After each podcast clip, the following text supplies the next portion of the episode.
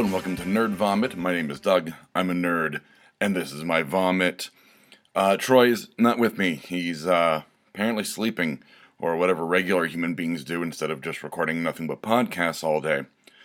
So, unfortunately, no Troy on this one. Um, if he gets back to me in a decent amount of time, uh, we may end up recording and I'll scrap this entire thing, which you will never hear. So if you're hearing this, just assume Troy did not text me. uh, but believe me, there's a ton of stuff on the vomitorium. Let's get right into it. Uh, Far From Home. Yes, Spider Man's Far From Home. I know I said I was going to wait for Troy, but I don't even. I, he may have seen it by now. Maybe he didn't. He was kind of dodgy about it when I asked him earlier this uh, last week. Um, but anyway, I'm going to do. Uh, it's going to be spoilers from here on out. Uh, movie's been out for you know a while, so I'm not overly worried about it. But I'm going to slam through the notes I had. Um, once again, Mysterio is, you know, a villain. Great. Uh, he's also got a Stark connection with. He created the Barf uh, technology, and he's mad at Stark. This makes for another Spider-Man villain who's mad at Stark, like Michael Keaton's Adrian Toomes, the Vulture. You know why I like this? And some people, you know, did notice, some people didn't. But you know why I like it? It's because in this kind of connected universe, it makes sense. It's not like you have these weird like origin stories like from from the comics where Mysterio's like a, you know, pissed off stunt person or a effects person and the vulture just wants to be young and like it, it worked in the 60s and it worked as like a basic villain origin but to have like you know stark be this you know billionaire, um, you know, multinational conglomerate thing, and to have like kind of the these people kind of pissed off at him squandering their technology on making him an Avenger or whatever perceived slight, even economic with Vulture. That was great. Um, it shows that oh, this is all connected and it makes more sense. And the fact that they're using Spider-Man villains uh, that have been kind of launch pad, launch padded, leap, whatever, have this jumping off point that like it all revolves around Stark and Spider Man is kind of taking in. Um, coming into this like kind of Stark role, um, very interesting. Uh, oh, another pissed off ex Stark employee villain. That really was the next note. I will say, speaking of Mysterio and this whole thing, the trailer misdirect. Uh, in the trailer, it was like, well, he's from the multiverse. And yes, the multiverse has been established. Doctor Strange and we're going to get into it later with the kind of Marvel um, San Diego Comic Con big reveals. Um, but Doctor Strange Doctor Strange 2 is going to be called like Multiverse of Madness or something like that. So, you know, it's like, yes, the multiverse does exist. That was a great misdirect that we were all like, oh, he's from another world. What does that mean? Nope, he's just pissed off. Uh, I, I loved it. Once again, I didn't. I, I talked about this last week when I kind of did a spoiler-less review of it, but that yeah, Mysterio was not what I expected at all, and that's great because that is very Mysterio. Uh, it works. Let's see. Oh, Happy and Aunt May hilarity. I love those two. I mean, to, to think that Jon Favreau and and Marisa Tomei would have such great comedic chemistry together was so hilarious and just like a handful of scenes, but it it struck uh, this great kind of heart and soul of you know kind of Peter Parker's world um, his aunt, and then his, you know, someone who's sharing his grief over Tony Stark, Happy Hogan, uh, played by the aforementioned Jon Favreau. Fantastic.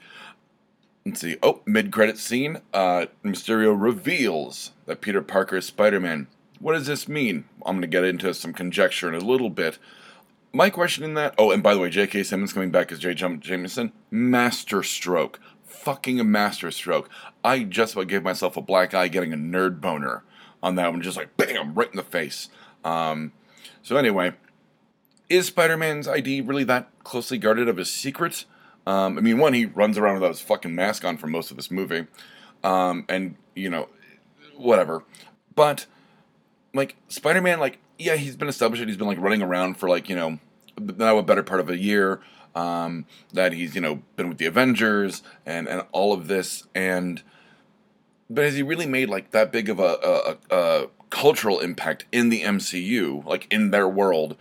That like that's a big secret. Like you know, Spider Man's identity was secret for decades in the comics until you know Marvel's the comic Civil War, when you know Peter Parker revealed his identity to the world. Well, Spider-Man had been like you know in the scene for decades, um, and it was like you know one of the most closely held secrets. Um, does it, does it really have the impact in the MCU? I don't think so. That's me. Now, does this set up something called Identity Crisis from Spider Man? Not to be confused with DC Comics Identity Crisis, which was written by Brad Meltzer, and check it out, it's great.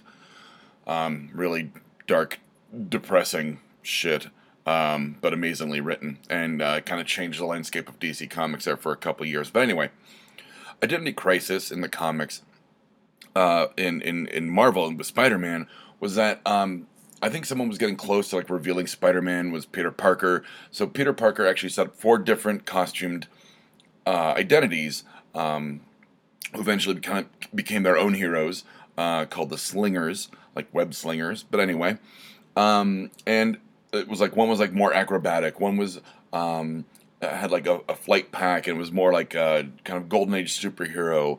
And I'm trying to think of some of the other ones. One was like tech based. I don't remember what the fourth one was. Um, I think maybe stealth based. I can't remember. It's been a while, and it was kind of a semi lackluster time in Marvel. Um, but does this set up the identity crisis for Spider-Man and the Slingers? Man, that would be fucking awesome. To, I mean, I don't even know how they do it. Now, once again, there's so much stuff coming out now with you know them adapting like Doom Patrol that I didn't think I'd be able to see, like a sentient transvestite planet or genderqueer. Uh, I'm sorry, planet, uh, a sentient uh, genderqueer street, Danny the Street. Now, could they pull off the, the, the slingers? It would be a coup to me. I, I just I can't imagine that they would do that. I think it's um, too kind of off the rails, too much stuff to put into a movie. But then again, I've seen Stranger Things I'd never expect to see. Uh, lastly, the post credit scene. Now, I had friends who saw it and went, I don't know what the hell that was. And I went, Well, did you see Captain Marvel? And they went, No. And I went, Well, you're an idiot. Because um, not only did I like Captain Marvel, which apparently I'm in a minority with my friends on this one, I don't understand why they didn't like it. But yeah, uh, the Skrulls have been posing as Nick Fury. Now, this seems benevolent, by the way, because he's on their spaceship and he's like, Okay, everyone back to work. And basically, what this sets up is a few things. One, Nick Fury has apparently never been on the planet Earth since the 90s. He's been in space for 20 fucking years, apparently, working with the Skrulls, doing some cosmic shit. And that's the other thing it sets up cosmic shit. Um, Marvel did release uh, their slate for Phase 4. The first thing on it is Eternals, which is very cosmic. I'm not going to get all the way into it, um, but just Google it because uh, it is is uh, a, big part of Marvel history and it's very convoluted as well. So, um, and I've got a lot to get through on this list. Uh, did I like Spider-Man Far From Home? Absolutely. I said that last week. Um, I just want to kind of get into kind of the, the bullet points. Uh, and obviously, if I would have had Troy here, we would have gone a bit more back and forth on it. But of course, you know, let us know what you think on the interweb. Next thing on the vomitorium, more Marvel stuff. It's gonna be a lot of Marvel stuff. Uh, Jessica Jones. Uh, I'm I'm literally I got 20 minutes left on the last episode, um, but I will spoil some stuff. If you would have told me a year ago um, that I would see, speaking of weird stuff that I never thought I'd see, that that the the big bads for Jessica Jones season three, or that like just the big bads on anything Marvel would be Hellcat and Fool Killer. Fool Killer, a Z list like Punisher ripoff. Like I wouldn't have believed you. I've been like, nope, they're too obscure. How would you even do them? Like, and I remember when I, you know, was into comics, and, and still am, but when I was actively collecting them, Fool Killer kind of, they relaunched them in the 90s as like a, you know, gritty anti hero, which that was the 90s. It was Wolverine, Ghost Rider, Punisher, uh, Spawn. Uh, anyway, and uh, Fool Killer was like this, like, I don't know, guy with a disintegrator gun and a fucking gimp mask. Um, it was weird and not for me. But to turn Fool Killer into kind of a, entitled, uh, intelligent serial killer, like Zero Apathy Dexter, I think I called him, um, when, you know, I was talking about this last week, I wouldn't have believed it. And Hellcat, I mean, yeah, I knew Trish Walker in the comics as Hellcat, and I knew at the end of season two of Jessica Jones that she had gotten some kind of powers, um, but to turn her into kind of the uh, other side of the coin to Fool Killer as Hellcat. Uh, I, I wouldn't have seen coming. Uh, very fitting uh, that you know the people Jessica have has has taken on as big bads have been the ones that are kind of closest to her. And I know what you're saying, Doug, but what about Kilgrave? What about the Purple Man? He was close to her. He was always in her head, uh, one way or the other. So, you know, even though mind control, like he never left. And then the her mom in season two, and now her adoptive sister in season three. So, Jessica Jones, cursed. Um, but I'm really digging it. I'm I'm I hope they do something with the character as now that she's you know kind of a cultural touchstone, uh, you know, from the Netflix shows, and she's not a really unknown entity anymore um, outside of the, those of us that read comics. You know, it sucks. Like I said, I, I really liked everything Netflix and Marvel did on the Netflix shows. And uh, am I disappointed that Jessica Jones is, is almost over in 20 minutes for me? Yeah. Uh, can I say the same about Daredevil and Luke Cage? Yes. Iron Fist, I liked the second season. Once again, I know I'm in the minority, um, and I liked what it set up. Uh, and then you know, Defenders was was what it was. Um, it, it I liked that it connected everything in, but it I don't. It, it could have been like two episodes shorter, in my opinion. Um, I've kept I've been foreshadowing these these Marvel notes, so I'm going to bring them up. And the things Marvel announced at Hall H uh, last weekend at Comic Con we have, you know, like I said, we've got the Eternals, we've got Black Panther 2 and Captain Marvel 2 and Guardians 3. Gee, what a shock to making these sequels. Um, you know, what if, uh, like I had talked about, I believe last week or maybe the week before that, um, is going to be animated. I didn't know that. Marvel has always kind of sucked at animation, so be very interesting uh, how they're going to pull off What If. Uh, but What If is basically kind of the mul- stories of the multiverse. Um, it's what if Captain America didn't you know, fall into the ocean and got frozen. Um, that has uh, ramifications for the U.S., for the world, for World War II, for how the formation of the Avengers would have even happened, if there would be Avengers, you know, like stuff like that. Um, there was a great What If, and it used to be a series of comics as well. I should mention that. But I, I remember reading like uh, What If the the doctor who made um, the Captain America serum, Doctor Erskine, um, survived um, and he ends up creating a bunch of super soldiers, and they win the war. And then it becomes the world becomes like a weird, or the U.S. becomes like a weird Nazi utopia, uh, in this weird twist of like eugenics in America. So, uh, let's see what else. Uh, oh, Shang Chi and the Legend of the Ten Rings. Shang Chi, great '70s kung fu comic. Not really my bread and butter. Um, but the interesting part is the Legend of the Ten Rings. Yes, we're bringing the Ten Rings back. If you remember the Marvel movies, the Ten Rings are the ones that kidnapped Tony Stark in Iron Man 1. They were referenced uh, as the Mandarin in Iron Man 3, and that was weirdly disappointing. Um, well, the fake Mandarin, and then there was a little Marvel short they put out, I believe called Hail to the King, where the real Mandarin, uh, you don't see him, but comes back to take care of some loose ends with uh, Ben Kingsley. Sorry, Ben Kingsley, my bad. So we know that the real Mandarin is still out there. Mandarin, of course, uh, in the comics is equipped with 10 alien rings, each with a different power, like heat, fire, uh, dis- uh, heat and fire, ice and fire, disintegration. Uh, one creates black holes. I can't remember what the other ones do, but um, so it'd be very interesting to see kind of the possible origins or uh, uh, more of the story, ongoing story of the mysterious Mandarin. Uh, as I mentioned before, Doctor Strange, and in the multiverse of madness, they say uh, madness aspect of this title is going to be taken literally, whatever the hell that means. Uh, what's his name? From the he was a big bad in um, Luke Cage season one, and he was in uh, the Green Book with Viggo Mortensen. Uh, is going to be the new Blade. Didn't see this one coming. Uh, no one saw Blade being brought back. Weird. Um, I'm wondering what this means. Is it going to be on Disney Plus? Is it going to be a movie? how is it going to tie into everything uh, now that we're introducing vampires into the MCU? Kevin Feige, of course, famously said at the end of the whole panel, "Oh, don't have enough time to talk about mutants."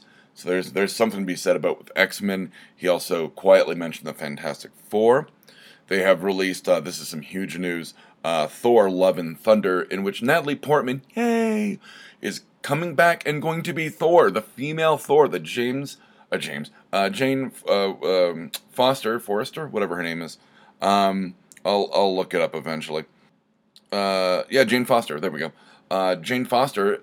They're gonna do Woman Thor, um, like they've been doing in the comics. Uh, I love this idea. I'm not one of those cry, crying piss babies or whatever they call them on on social media. That's like, oh, this is destroying like men's rights and bl- fuck you. It's a good goddamn story and it's worth reading and it's worth seeing and it's worth throwing money at. So not destruction of anyone's rights really, but female Thor. Very excited.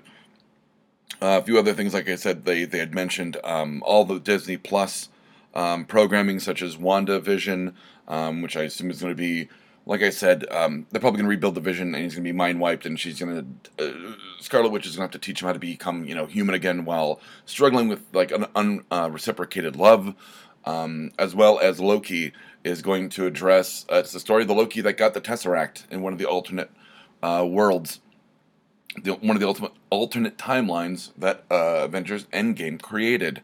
Uh, of course, Endgame also overtaking Avatar as the number one movie. I'm so happy with that. I wanted Avatar gone for so long, uh, as I'm not a huge fan of it. Um, now, really, Endgame is only ahead of Avatar by about mm, half a million dollars, which is next to nothing in terms of box office. What I'm assuming they're going to do is to uh, re-release Avatar before the second one uh, to remind everyone that it was a movie 11 years ago, um, and then it'll retake number one. I'm assuming. So, Endgame, enjoy it while it lasts because I don't think it's going to stay there.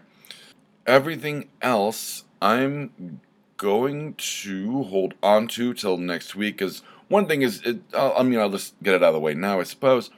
I started playing Bioshock as you know the borderlands has kind of sparked this thing of like i want to play kind of the unconventional first person shooters that i missed out on being like not a huge first person shooter fan but i'm not that far into it and it kind of has to have a preceding um, chunk of time talking about uh, that i beat trover saves universe which i will save for next week along with the new batman uh, dc animated batman hush which I was a huge fan of that run of comics by Jeph Loeb and Jim Lee. So, anyway, uh, plenty to talk about. Uh, all of it Marvel on this episode. So I'm I'm gonna you know maybe rethink uh, the original title for this episode, which was Think Thin, um, for no reason. But anyway, uh, so that's that's nerd vomit. Um, like I said, I'm sorry it was all kind of Marvel uh, centric, but that's just it just happened that way. Um, that's kind of how the cookie crumbles, uh, how, how the chips fall um, you know, when I'm, I'm taking stuff in. So, um, anyway, I'm Doug, nerd, vomit, and I'm out like a boner in sweatpants. If you like this, check out some of our other shows like Exotic Liability, No Applause, Just the Clap, and Black Falls. We can be found at www.bacnpodcast.com and by searching for The BACN on Stitcher, iTunes, and Google Play.